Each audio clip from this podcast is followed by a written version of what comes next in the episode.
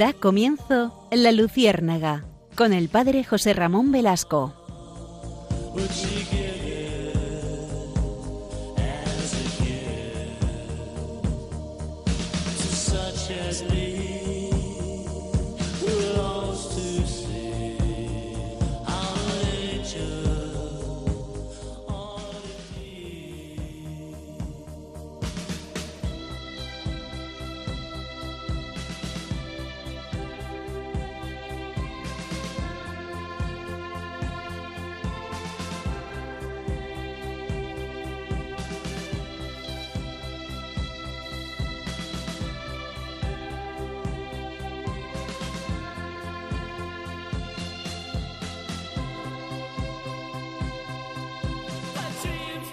Corría el siglo I de nuestra era.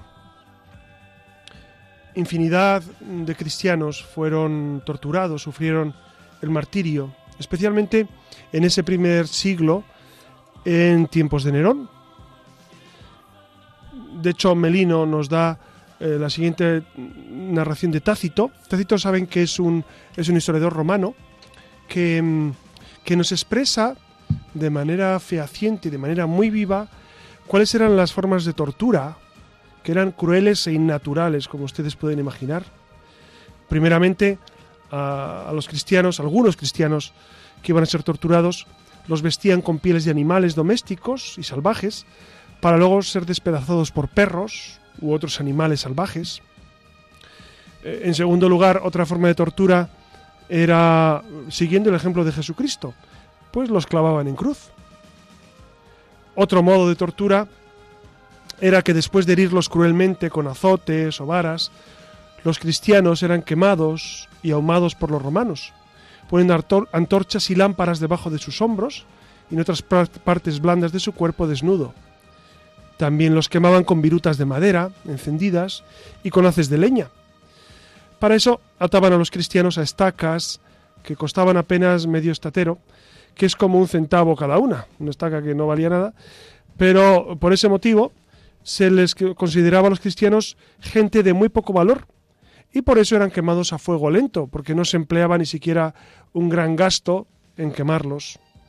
Eh, en cuarto lugar, como otra manera de la tortura, estos mártires cristianos, acusados miserablemente, eran usados como velas, antorchas o lámparas para dar luz y así iluminar la noche de los coliseos romanos.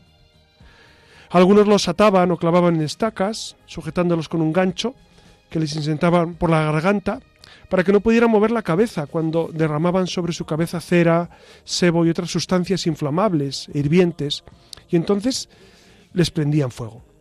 Como resultado de esto, toda la materia untuosa del cuerpo humano, derritiéndose al caer, iba formando surcos largos sobre las arenas del teatro, de este modo, seres humanos eran encendidos como antorchas y quemados como lumbreras en la noche para los malvados romanos. Ustedes saben que Juvenal y Marcial, que eran dos poetas egregios romanos, incluso Tertuliano, cuentan esto de manera diferente, diciendo que los romanos los envolvían en un manto de dolor o de fuego, atando sus manos y pies, a fin de que se les derritiera el mismo tuétano de los huesos. Son textos y son citas traídas precisamente de los relatos de los historiadores romanos, no son eh, formas de hablar, eh, son duros estos textos, estos testimonios, son tremendos. Es verdad que mm, recordar esto mm, nos pone los pelos de punta, ¿no? Porque mm, ciertamente nos preguntamos cómo es posible tanta maldad y tanto odio a los cristianos hay, un, hay una, cita de Tácito que quiero, quiero leerles en esta noche porque describe muy bien eh, eh, la, persecución, la persecución llevada a cabo por Nerón.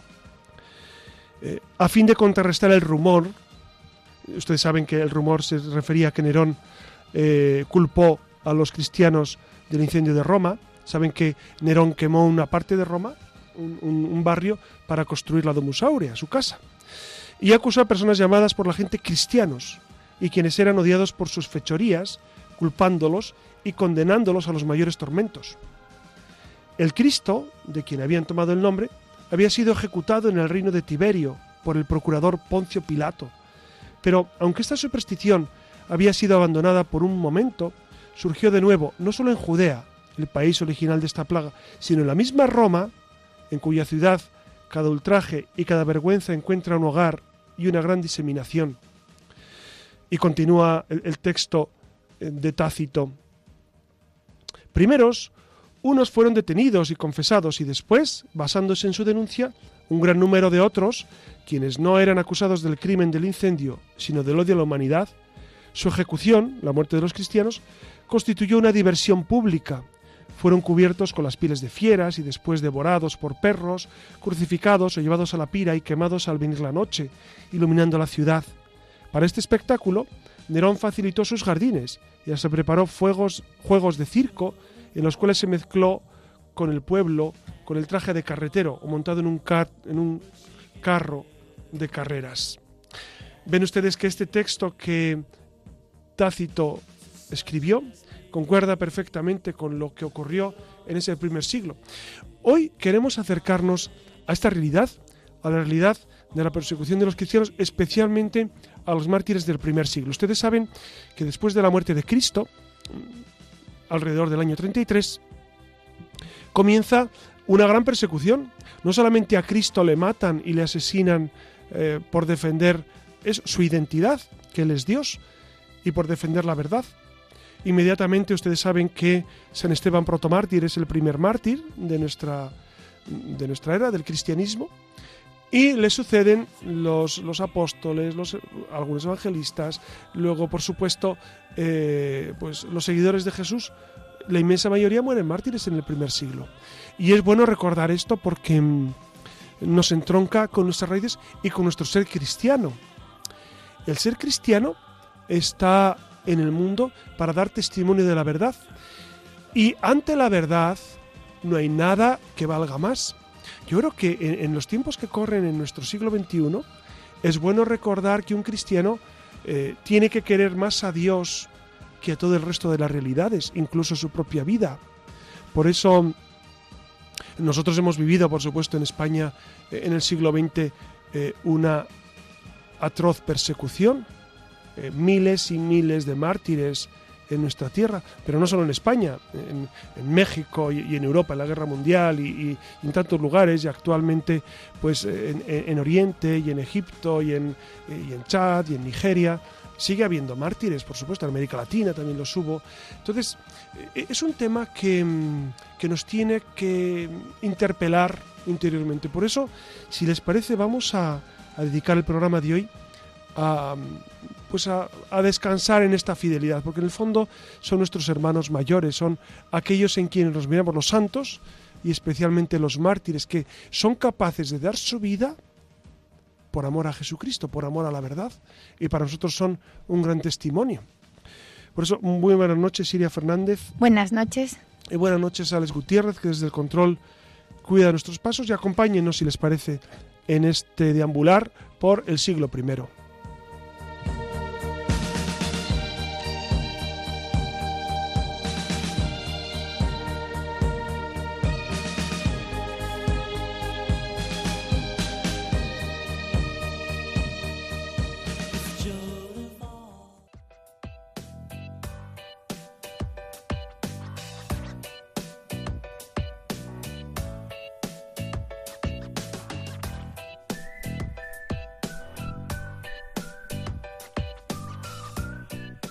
Buenas noches de nuevo y, bueno, como se habrán imaginado, no es nada nuevo que en pleno siglo XXI se esté persiguiendo para nuestra desgracia a, cristianos en, en sitios tan hostiles para nosotros como Egipto, Nigeria, Corea. Ya desde la época de Jesús no hizo falta siquiera que llegara su muerte todos aquellos que simpatizaban o seguían a Jesucristo también eran señalados. Entre otras cosas, en el Nuevo Testamento se nos dice que los primeros cristianos, comenzando por el propio Jesús, sufrieron persecución a mano de los jefes judíos de esa época. Así que arrancamos un episodio triste para los cristianos, no solo para aquellos que lo sufrieron en carne propia allá por el siglo I, sino también para toda la cristiandad que sigue padeciendo persecuciones en el nombre de Cristo eh, según el Nuevo Testamento, de nuevo, la persecución de los primeros cristianos continuó después de la muerte de Jesús, Pedro y Juan fueron encarcelados por los jefes judíos, incluido el sumo sacerdote Ananías, quien no obstante los liberó, los liberó más tarde. En otro momento, todos los apóstoles fueron encarcelados por el sumo sacerdote y otros saduceos, pero fueron liberados por un ángel. Los apóstoles, tras haber escapado, fueron llevados nuevamente al del Sanedrín, pero esta vez Gamaliel, un rabino fariseo bien conocido, bueno, en la literatura rabínica, convenció al Sanedrín de liberarlos. La razón más probable de la persecución fue por parte de los judíos la herejía que representaba para ellos la doctrina cristiana, desde un punto de vista de la doctrina tradicional judía, porque entre otras cosas la idea de un Dios hombre chocaba de frente con ese arraigado monoteísmo, eh, ¿no? Y esto lo percibimos claramente en, bueno, en la narración bíblica de los primeros cristianos. Y por otra parte, si eso era lo que sentían los judíos, por otra parte, eh, los romanos eh, la predicación de los cristianos sobre el inminente regreso del rey de los judíos y que iba a establecer su reino, pues era sedicioso. Los romanos dieron a los judíos en ese tiempo un autogobierno limitado, y las principales obligaciones de los líderes judíos era recolectar impuestos para Roma y mantener el orden civil, y así los líderes judíos tendrían que suprimir cualquier tesis sediciosa como las que defendían a sus ojos eh, los cristianos. Y esta oposición judía fue un potente motor para plantar en Roma la semilla del odio al incipiente cristianismo. La persecución de los primeros cristianos no es más que el germen de lo que vendrá más tarde, casi dos años casi dos mil años después con la Segunda Guerra Mundial, ¿no? Que, que, ya veremos en el siguiente programa, donde fueron aniquilados millares de católicos solo por el hecho de serlo. O sin necesidad de llegar hasta ahí, de los miles y miles de cristianos que han dado la vida en nombre de Jesucristo a través del martirio a lo largo de los siglos. Estas persecuciones tuvieron y, de hecho tienen varios grados de intensidad, como ha relatado José Ramón al principio. No vayan a creer que, que, todo se reduce, por desgracia, al martirio. También hablamos de arrestos sin garantías, de la mengua de derechos públicos, la cárcel, la tortura mm, confiscar los bienes o incluso la destrucción también de las propiedades, del arte, de los símbolos. A esto ya más se enfrentan en el día de hoy muchos de nuestros hermanos, así que necesitan sobre todo nuestras oraciones. Esta noche, en cualquier caso, vamos a recordar a esos primeros cristianos, los del siglo I, y vamos a repasar sus desventuras en nombre de Jesucristo. Prepárense porque nos espera un programa muy intenso y, y también un poco triste.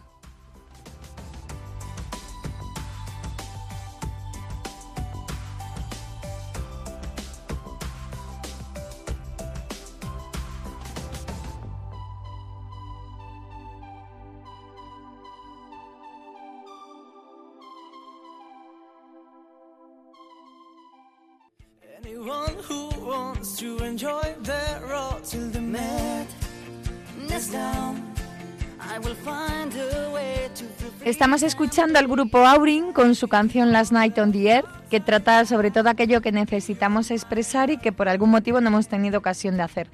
Precisamente de esto va nuestra siguiente sección.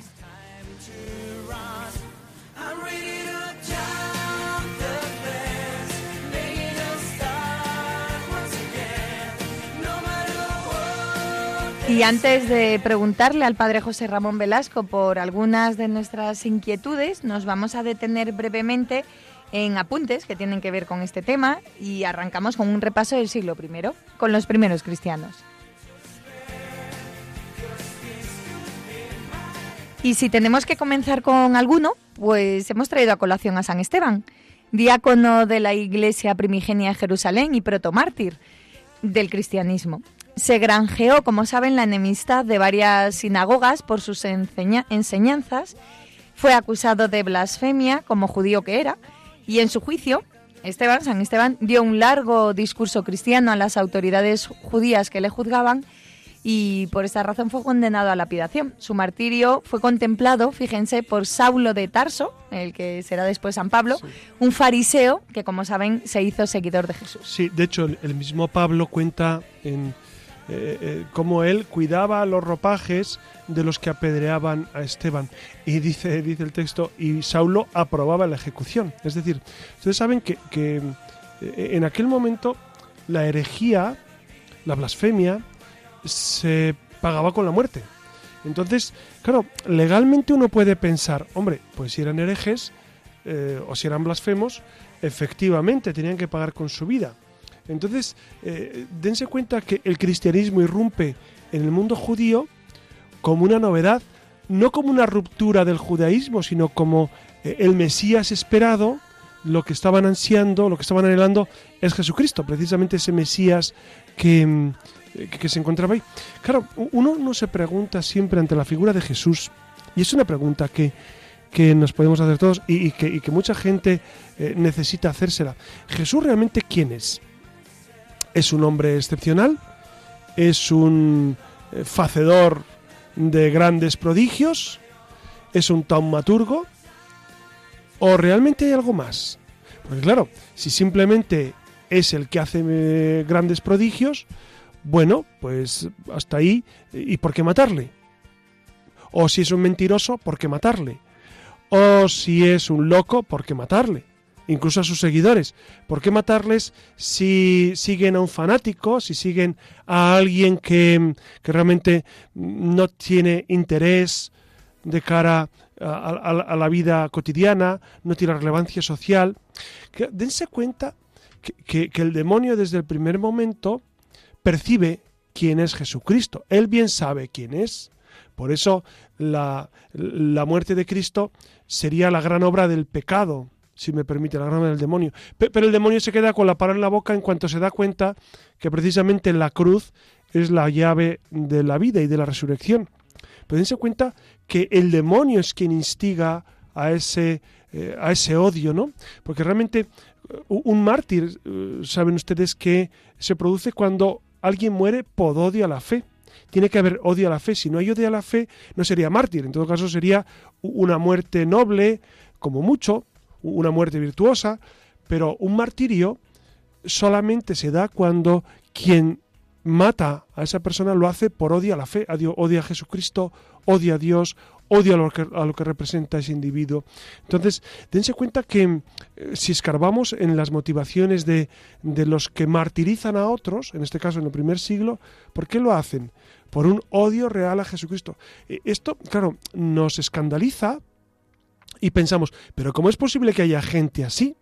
Pues la hay, la hay, porque 20 siglos de cristianismo nos dicen cómo hay personas que por instigación del demonio son capaces de matar a otro. Eh, eh, el demonio a qué, invita? A la cristofobia, a la eclesiofobia, a la teofobia, es decir, al odio, al odio a Dios, odio a Jesucristo, odio a los santos, odio a la iglesia, odio a los sacerdotes, odio a los sacramentos. A esto invita el mal espíritu. Eh, y es bueno poner nombre a las realidades. Pensamos que, bueno, son opciones. Claro, porque si fuera simplemente una opción, de bueno, yo es que no soy católico y no me gustan los sacramentos, por ejemplo. Bueno, pues hasta ahí perfecto. O yo soy católico y no me gusta la forma de, de hacer de los budistas. Perfecto. Hasta ahí ningún problema. Pero odiar odiar a los budistas por ser distinto de mí, odiar a los católicos por ser... Claro, ahí hay una componente que es una componente de, pues, de tentación demoníaca, por supuesto. Detrás del martirio siempre está el demonio que trata de conseguir su victoria sobre el bien que propone Jesucristo. Y justamente eh, provoca el efecto contrario. Eh, eh, el, demonio, como ustedes saben, como es ángel, es súper inteligente, pero no es en absoluto bueno, nada bueno, al contrario. Todo lo malo que hay en el mundo es provocado por el pecado que instiga el demonio. Por eso los mártires son fruto de ese odio visceral que el demonio tiene hacia Jesucristo hacia Dios. Y para no quedarnos solo con el, ejemplo de San Esteban como representante de los judíos, otro bien afamado, que, seguro que a todos les suena por aquel entonces, es el que hemos citado antes, a Saulo de Tarso, más conocido como San Pablo. Eh, como hemos dicho, la ejecución de Esteban fue seguida de una gran persecución de cristianos dirigida precisamente por el fariseo Saulo Pablo de Tarso, ni más ni menos, enviando a muchos cristianos a prisión.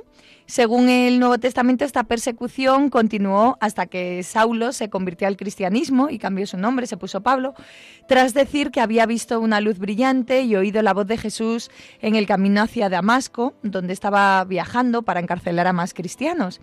En los Hechos de los Apóstoles se dice que los judíos de Damasco trataron entonces de matar a Pablo. Le estaban esperando en las puertas del pueblo, pero les eh, los evadió al ser bajado sobre el muro de la ciudad en una canasta por otros cristianos y, luego escapó hacia Jerusalén.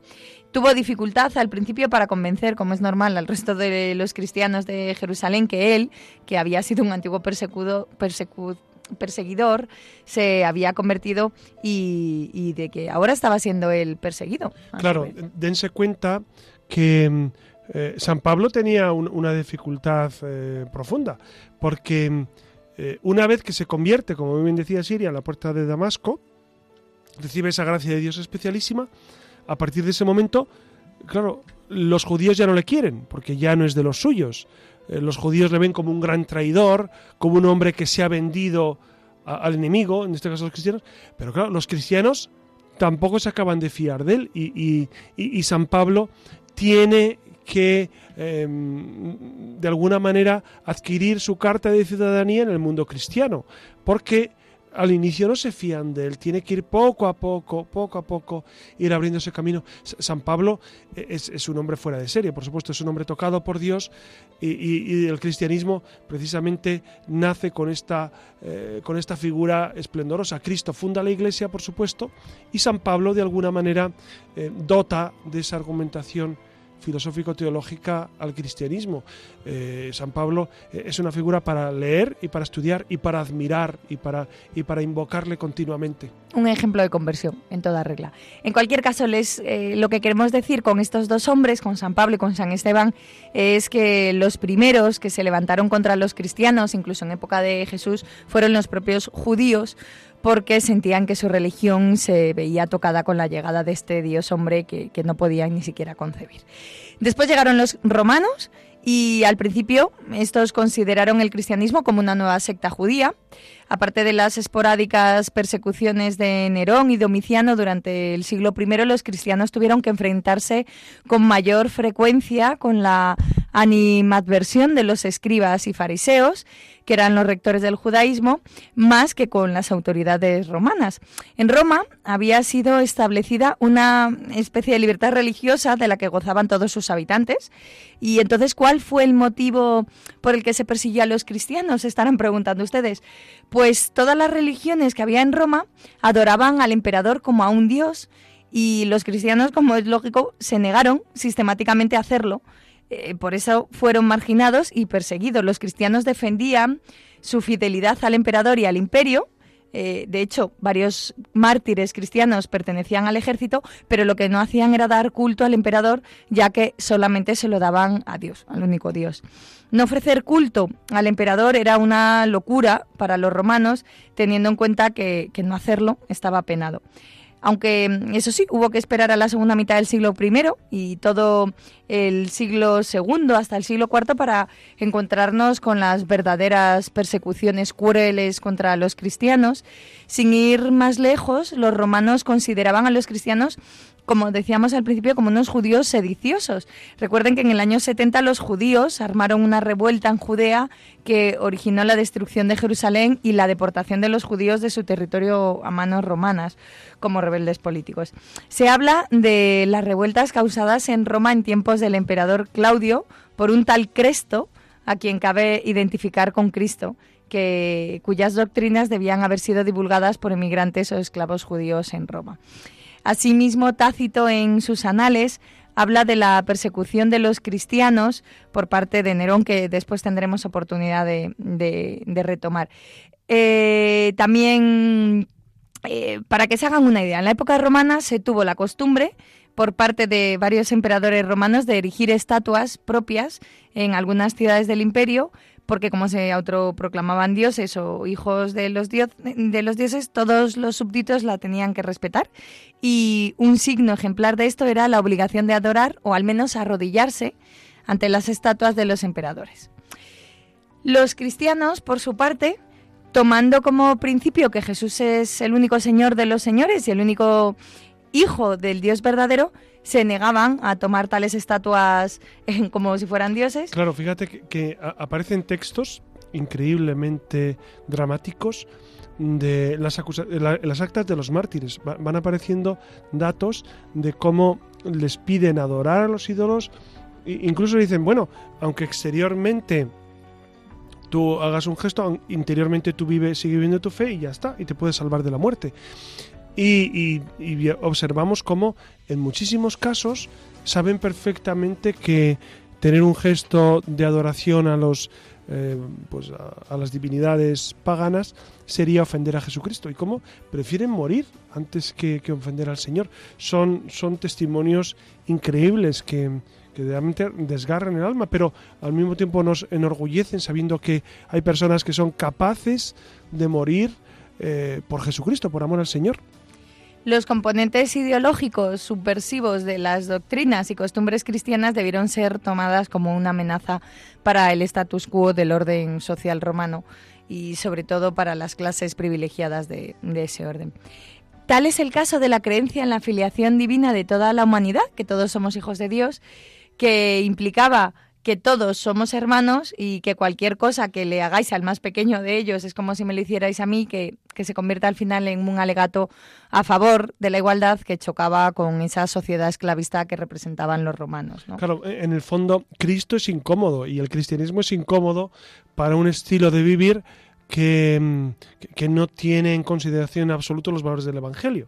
Como ha sido siempre incómodo el cristianismo, al, pues al estilo mundanal de vivir. Entonces es evidente que sea incómodo y que, produzca a veces esos efectos eh, en, la gente de, de, rechazo hacia... Si rechazaron a Jesucristo, ¿cómo no van a rechazar el cristianismo también?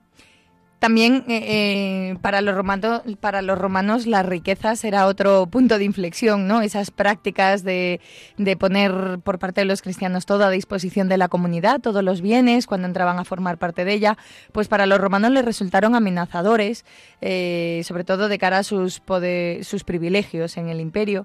Y el cristianismo fue inicialmente una religión dirigida a los humildes, a los que sufrían injusticia, a los pobres, a los esclavos, a los grupos sociales más numerosos en un imperio en crisis y que consiguió extenderse rápidamente, ¿no? A pesar de esos esfuerzos tan atroces por parte de los romanos por evitarlo. Sí, la, verdad es que la expansión del cristianismo en los primeros siglos eh, es, eh, fue, fue de, una celeridad asombrosa. Luego ya se fue calmando cuando, se, cuando el imperio romano se vio permeado de cristianismo, pues se ralentizó sobre todo también cuando, cuando se eligió como religión oficial del imperio, ya en el, a final del siglo IV ya comienza a ser religión oficial, entonces ya eh, cesa esa, esa, expansión rapidísima. Pero es verdad, como decía Tertuliano, que la semilla de los mártires, la, la sangre de los mártires es semilla de cristianos. Es decir, eh, gracias a ese testimonio martirial intenso, pues cuántos cristianos hicieron de esa manera. No sé si saben que hubo diez grandes persecuciones romanas contra el cristianismo, que además eh, llevan el nombre de los emperadores que las decretaron. Nerón, Domiciano, Trajano, Marco Aurelio, Septimio Severo, Maximiano, Decio, Valeriano, Aureliano y Diocleciano. Algunos de estos nombres seguro que les suenan. Sí, del siglo I son las de Nerón especialmente son las más sangrientas, ¿verdad? Puesto que el cristianismo era considerado ahora ya sí ilegal por en el imperio, los cristianos no les quedó más remedio que ocultarse. Sus reuniones se hacían entonces secretas y por eso son famosas, conocidas las catacumbas, por ejemplo, de la ciudad de Roma, donde se dice que los cristianos se reunían aunque según testimonios cristianos que se conservan, las catacumbas no era el medio más utilizado para esconderse, ya que la mayor parte de las reuniones de culto se hacían secretamente en las propias casas de los fieles. Y para que se hagan una mejor composición de esto de las catacumbas, en realidad son galerías subterráneas eh, que algunas civilizaciones mediterráneas antiguas construyeron como un lugar de enterramiento. ¿no? Y sí, que no solamente hay en Roma, como saben, ¿no? Sí, está en París. En París, en, en, Nápoles hay catacumbas. Entonces, eh, eh, era un modo de enterramiento, pero no, era, no era un lugar para vivir. Sí, también, también dicen que en las catacumbas había como símbolos, ¿no? Para, de, para diferenciar a los cristianos. En, las lápidas ponían, ponían eh, símbolos cristianos como, como el ancla, eh, ponían eh, eh, un buen pastor, un, pastor con una oveja a los hombros, que es Jesucristo, por supuesto, o, la figuración de un alma, etcétera. O sea, son, son hoy, hoy, diríamos graffiti, ¿no? Porque en realidad era un modo de significar eh, lo que lo que se estaba lo que estaba aconteciendo allí. Bueno, con mucha valentía también, ¿no? Porque eso de alguna manera sería un estigma para la familia, imagino, ¿no? Bueno, no lo sé. Hay épocas, hay épocas porque mm, fíjense que mm, San Pedro es enterrado en la, en la necrópolis del Vaticano y, mm, y desde el inicio eh, San Pedro recibe culto. O sea, San Pedro saben que, como les decía, muere en la persecución de Nerón, año 65, y, y, los cristianos se van enterrando alrededor de Pedro. ¿no? Y es curioso. Ustedes saben que, se ha encontrado la tumba de Pedro, Margarita Guarducci y el padre Rossi eh, pues descubrieron precisamente en tiempos de Pío XII eh, que allí realmente había un enterramiento y, pone, y pone un, un graffiti en una, en una en una lápida que pone Ic Petrus, aquí está Pedro, y hay huesos del siglo I, entonces eh, es fascinante saber que justo debajo de la cúpula del Vaticano, ahí está enterrado eh, eh, el primer papa de la Iglesia. esto realmente nos, nos, nos, produce no solamente un gran gozo, una gran esperanza de, saber cómo incluso la arqueología pues ha afirmado lo que la fe nos había enseñado. Pero sin duda, de todas las persecuciones, seguro que la que más le suena a nuestros oyentes es la originada por Nero, allá por el año 64-68 después de Cristo, en torno al cual se originó la leyenda del incendio que acabó con varios barrios de la ciudad de Roma. Claudio Nero... Para construirse una casa. Sí, que es además donde ahora está ubicado el Coliseo, ¿no? La no, está, un poco más arriba. La Domus Aurea está cerca de... Pero sí, es, es la zona, es la zona. Claudio Nerón fue nombrado emperador de Roma con 16 años y reinó desde el año 54 al 68. Subió al trono cuando su madre asesinó al anterior emperador, que era Claudio. A medida que pasaba el tiempo, el emperador Nerón se iba volviendo más y más déspota y avaricioso y terminó por asesinar también a su propia madre. Después mató a otras personas cercanas a él y en el año 64 comenzó ese gran incendio en Roma por accidente debido a una mala planificación urbanística y a los materiales inflamables de los que estaban hechos los edificios de los barrios pobres. De hecho, hasta entonces ya había habido algunos pequeños incendios por Roma. Y se vio a Nerón, cuenta la leyenda durante el incendio, cantar con una lira eh, la caída de Troya y por eso se sospechó que fue él el culpable. Para desviar las sospechas, él acusó a los cristianos y dio comienzo así una gran persecución contra ellos. Había rumores de que los cristianos eran una secta y pretendían conspirar contra los dioses romanos, nada más lejos de la realidad, y según el famoso historiador Tácito, hubo multitud de martirios. Los principales castigos que se les imponían, como han estado escuchando a lo largo del programa, eran ni más ni menos que la crucifixión o morir en el anfiteatro por las fieras, ¿no? que, que es el Coliseo que, que bueno, que todavía no había sido construido. Durante esa persecución fue encarcelado San Pedro y luego crucificado boca abajo, ya que no quería morir igual que Jesús.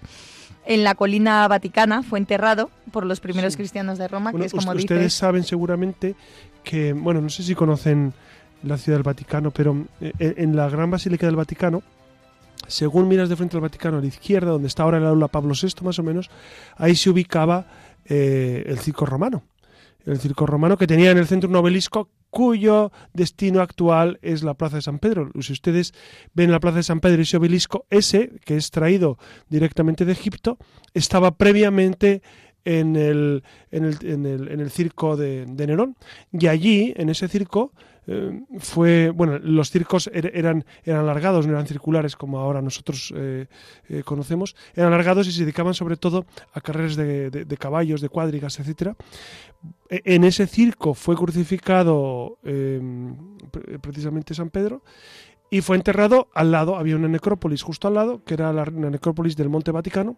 Ustedes saben que eh, toda esa zona era, era, un monte que fue eh, eh, desmontado por Constantino. Constantino eliminó esas protuberancias y construyó la primera basílica justo encima, como les decía antes, del lugar donde se ubicaba la tumba de Pedro. Entonces, Constantino, como ustedes saben, es del siglo IV. Entonces, en el siglo IV ya se construye la primera basílica encima de la tumba de Pedro. San Pablo también fue ejecutado. Se sabe que San Pablo estuvo preso en Jerusalén y que fue conducido a Roma. Lo más probable es que Pablo fuese ejecutado en Roma también, aunque no se sabe con certeza. Lo que sí es que murió dos años antes que San Pedro, ya por el año 62. Sí, se tiene, se tiene la Basílica de San Pablo extramuros, porque se sabe que murió precisamente eh, eh, en ese lugar y fue decapitado, o por lo menos eso son las lo que cuenta la tradición, y, y allí se conservan sus restos. Pues ahí queda eso. Eh, San, Pedro y San Pablo no fueron más que los primeros de una larga lista de cristianos perseguidos, por, que por desgracia, eh, como decíamos al principio del programa, no deja de crecer con el tiempo. Así que, José Ramón, sobre esto va nuestra primera pregunta que si todavía siguen sufriendo los cristianos persecuciones y qué tipo de y a qué tipo de persecuciones y, y martirios nos referimos ahora en el siglo XXI. Bueno, pues sabe Siria y ustedes saben que hay dos tipos de, martirio, el cruento y el incruento. El cruento es el que incluye derramamiento de sangre, es decir, o, un, daño físico. ¿Hoy en día hay martirio cruento? Sí, sí hay martirios de este tipo. Por ejemplo, los cristianos coptos en Egipto, en Nigeria matan a, cristianos, a católicos, em, en, Oriente Próximo, en Irak, los han, los han asesinado, etcétera sí hay asesinato de, cristianos todavía hoy, ¿no? Y otros países que ahora no me vienen a la mente. Pero luego hay un tipo de, martirio incruento que es pues esa persecución y ese, y ese estar continuamente en contra de, de Jesucristo, de la iglesia, de la fe, y a veces hace más daño el, martirio incruento porque, porque por ejemplo, eh, se puede desprestigiar a las personas, se puede desprestigiar a la iglesia, se le puede quitar eh, pues e, esa capacidad de influjo mayor. Entonces, claro, e, ese martirio incruento a veces es letal porque no, no, mata a los cuerpos, no hiere los cuerpos, pero debilita las almas, incluso puede matar la vida de la gracia, porque, porque por el influjo puede hacer que la gente se aparte de Dios grandemente. Por eso, hoy en día en Occidente sí sufrimos eh, ese tipo de martirio que son leyes contrarias a la vida, leyes contrarias a, la racionalidad, eh, legislaciones que, buscan eh, de alguna manera dañar la educación de los niños, dañar la familia, pues es evidente que todo eso es un tipo de martirio, es una lucha contra Cristo contra la Iglesia. No, no, no, es, no es ingenua esa, esa persecución que, que, sufrimos en, en, Occidente y que es real. Y quien no lo quiera ver está muy ciego, ¿no? Porque, porque es verdad que, los, los poderes del mundo eh, no quieren a la Iglesia como una institución, quieren a la Iglesia en algunos términos. Por ejemplo, en cuanto la Iglesia trabaja con los pobres, pues la aceptan más o menos, más o menos, no, no del todo pero ya en cuanto a la Iglesia eh, se proclama transmisora del mensaje de Jesucristo, portadora de salvación de Cristo por los sacramentos, pues hoy no es aceptada.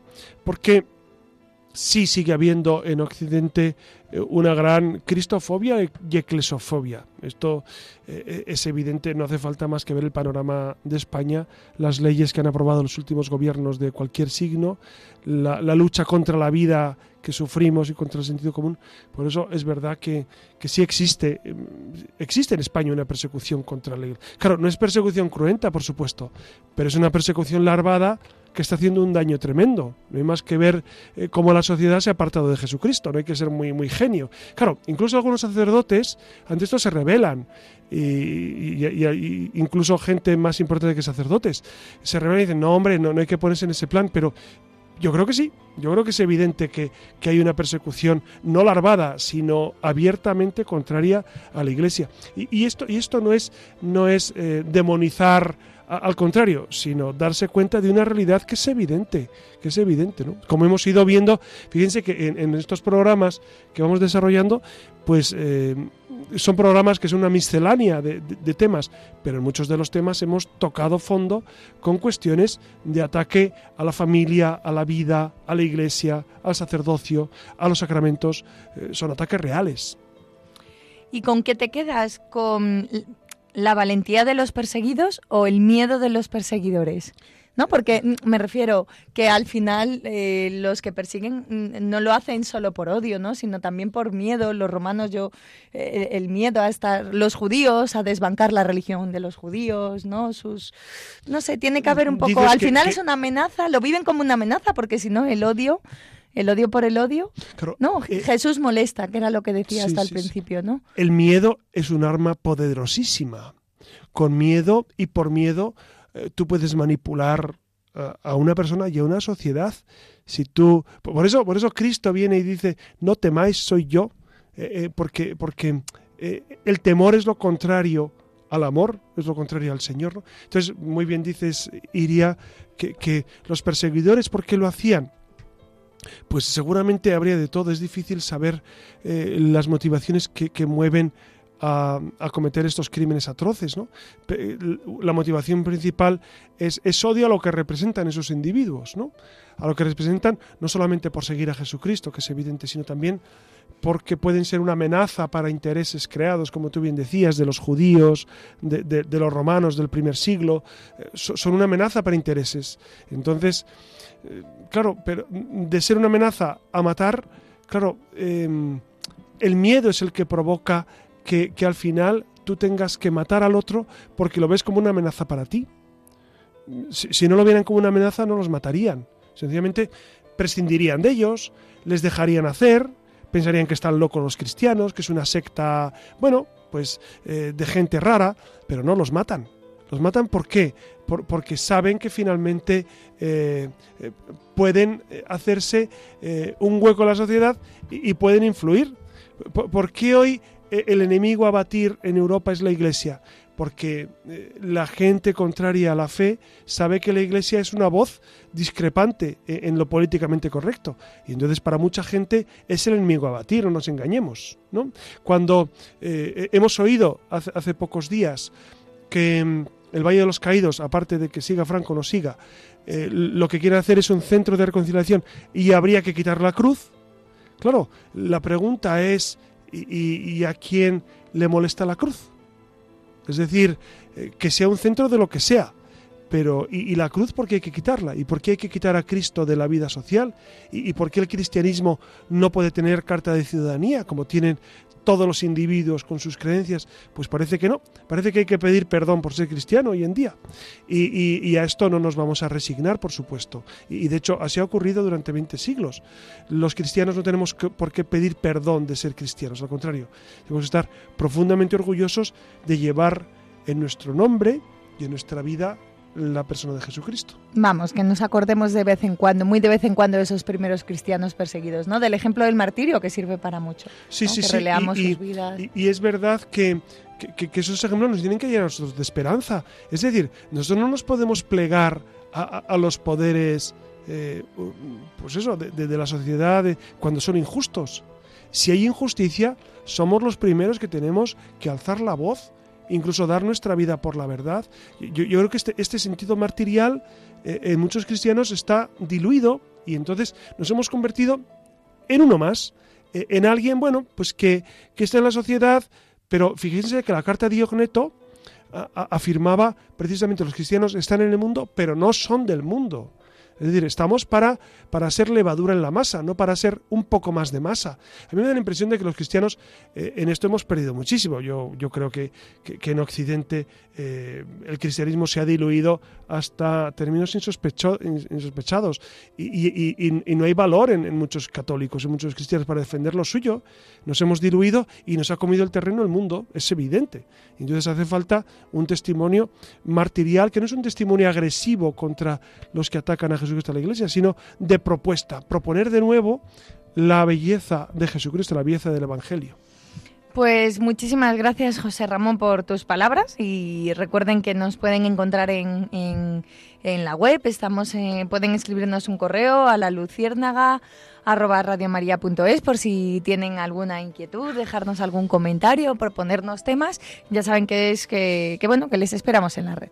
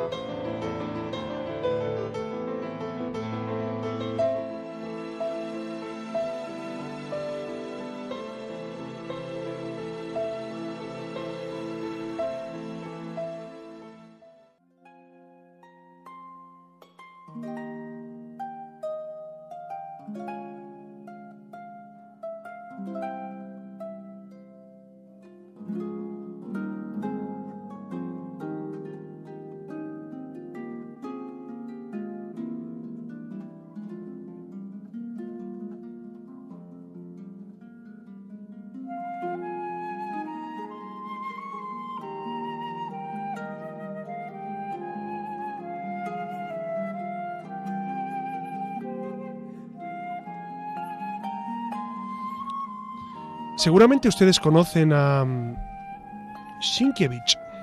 Dirán, eh, pues alguno quizá no. Les voy a explicar quién es Henryk Sienkiewicz. Es, es un autor polaco, eh, fue premio Nobel de Historia y, y, fue también premio Nobel de Literatura en el año 1905. ¿no? Él, él nació, Sienkiewicz, en el año 1846. Y me preguntarán y se preguntarán, ¿y qué tiene que ver este polaco, Sienkiewicz, con lo que estamos hablando aquí? Pues muy sencillo. Eh, yo conocí a Sienkiewicz, la literatura de Sienkiewicz, por supuesto, no la persona, leyendo. Quo Vadis es una novela que ustedes seguramente han leído, o por lo menos la habrán visto en el cine. Era un, era, era un largometraje precioso que, que, estuvo durante muchos años en, en, los corazones de muchas personas. ¿Qué cuenta Quo Vadis? Pues cuenta una historia preciosa. Cuenta la historia de, de San Pedro. San Pedro que precisamente eh, en esta persecución de, del emperador Nerón, de la cual hemos hablado al inicio, Iria nos ha contado, en el año 64, pues eh, los, los cristianos se dan cuenta de que la persecución arrecia, perciben que incluso Pedro puede morir en esa persecución y de alguna manera invitan a Pedro a, evitar su muerte. Y Pedro, bueno, pues se deja querer, se deja querer y dice, bueno, pues eh, es verdad que, que, si yo me salvo, pues la iglesia continuará. Y entonces Pedro cuenta esta tradición y esta leyenda y este texto precioso. Pedro eh, escapa de Roma por la vía Apia, y se dirige precisamente al mar para, para, para irse cuanto antes de Roma y de Italia, porque la persecución eh, se encarnizaba por momentos. Pero en ese camino se encuentra con Jesucristo, con Jesucristo cargado con la cruz. Y entonces, claro, eh, Pedro se sorprende. De hecho, de hecho, en la Vía Apia hay una pequeña capillita que recuerda esta tradición, que es preciosa la capillita. Bueno, pues Pedro le pregunta al Señor, ¿Quo vadis domine? ¿Dónde vas, Señor? Claro, porque eh, Jesucristo iba hacia Roma y Pedro salía. Quo vadis domine? A lo que Cristo contesta, Romam vado, iterum crucifigi. Voy hacia Roma a ser crucificado de nuevo. Fíjense eh, en esta escena, en este texto, en esta circunstancia, eh, cómo se lo diría a Cristo y cómo lo recibiría Pedro.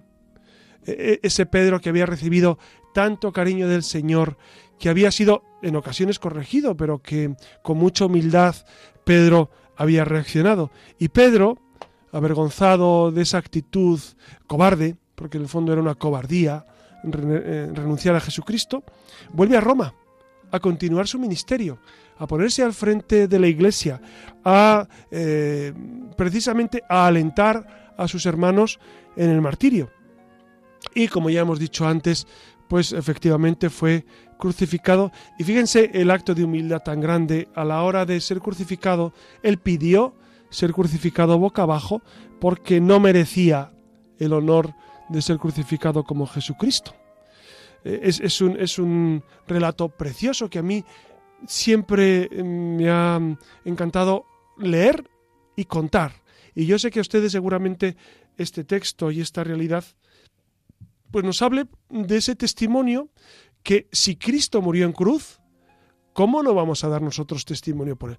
Y fíjense, cuando somos perseguidos de alguna manera, cuando no somos comprendidos incluso por nuestros familiares, por nuestros amigos, cuando la gente critica a la iglesia, a Jesucristo, pues es parte de nuestro martirio, tenemos que aceptarlo y tenemos que decir, bueno, si Cristo murió en cruz, y aun diciendo siempre la verdad y aun haciéndolo todo bien, pues cómo nosotros nos vamos a ir de rositas. Es normal que nos persigan, es normal que no nos entiendan, es normal que no acepten nuestro modo de vida, pero tenemos que animarnos, tenemos que ser coherentes y consecuentes con lo que hemos vivido en nuestra fe.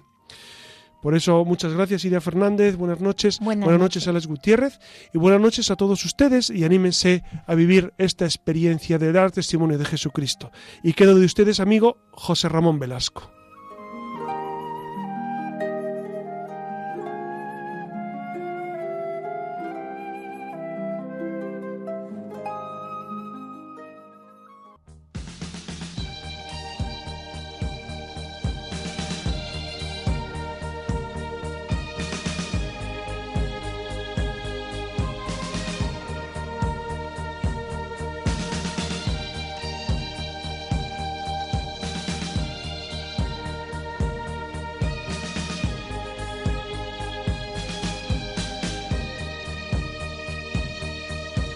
Han escuchado en Radio María La Luciérnaga con el padre José Ramón Velasco.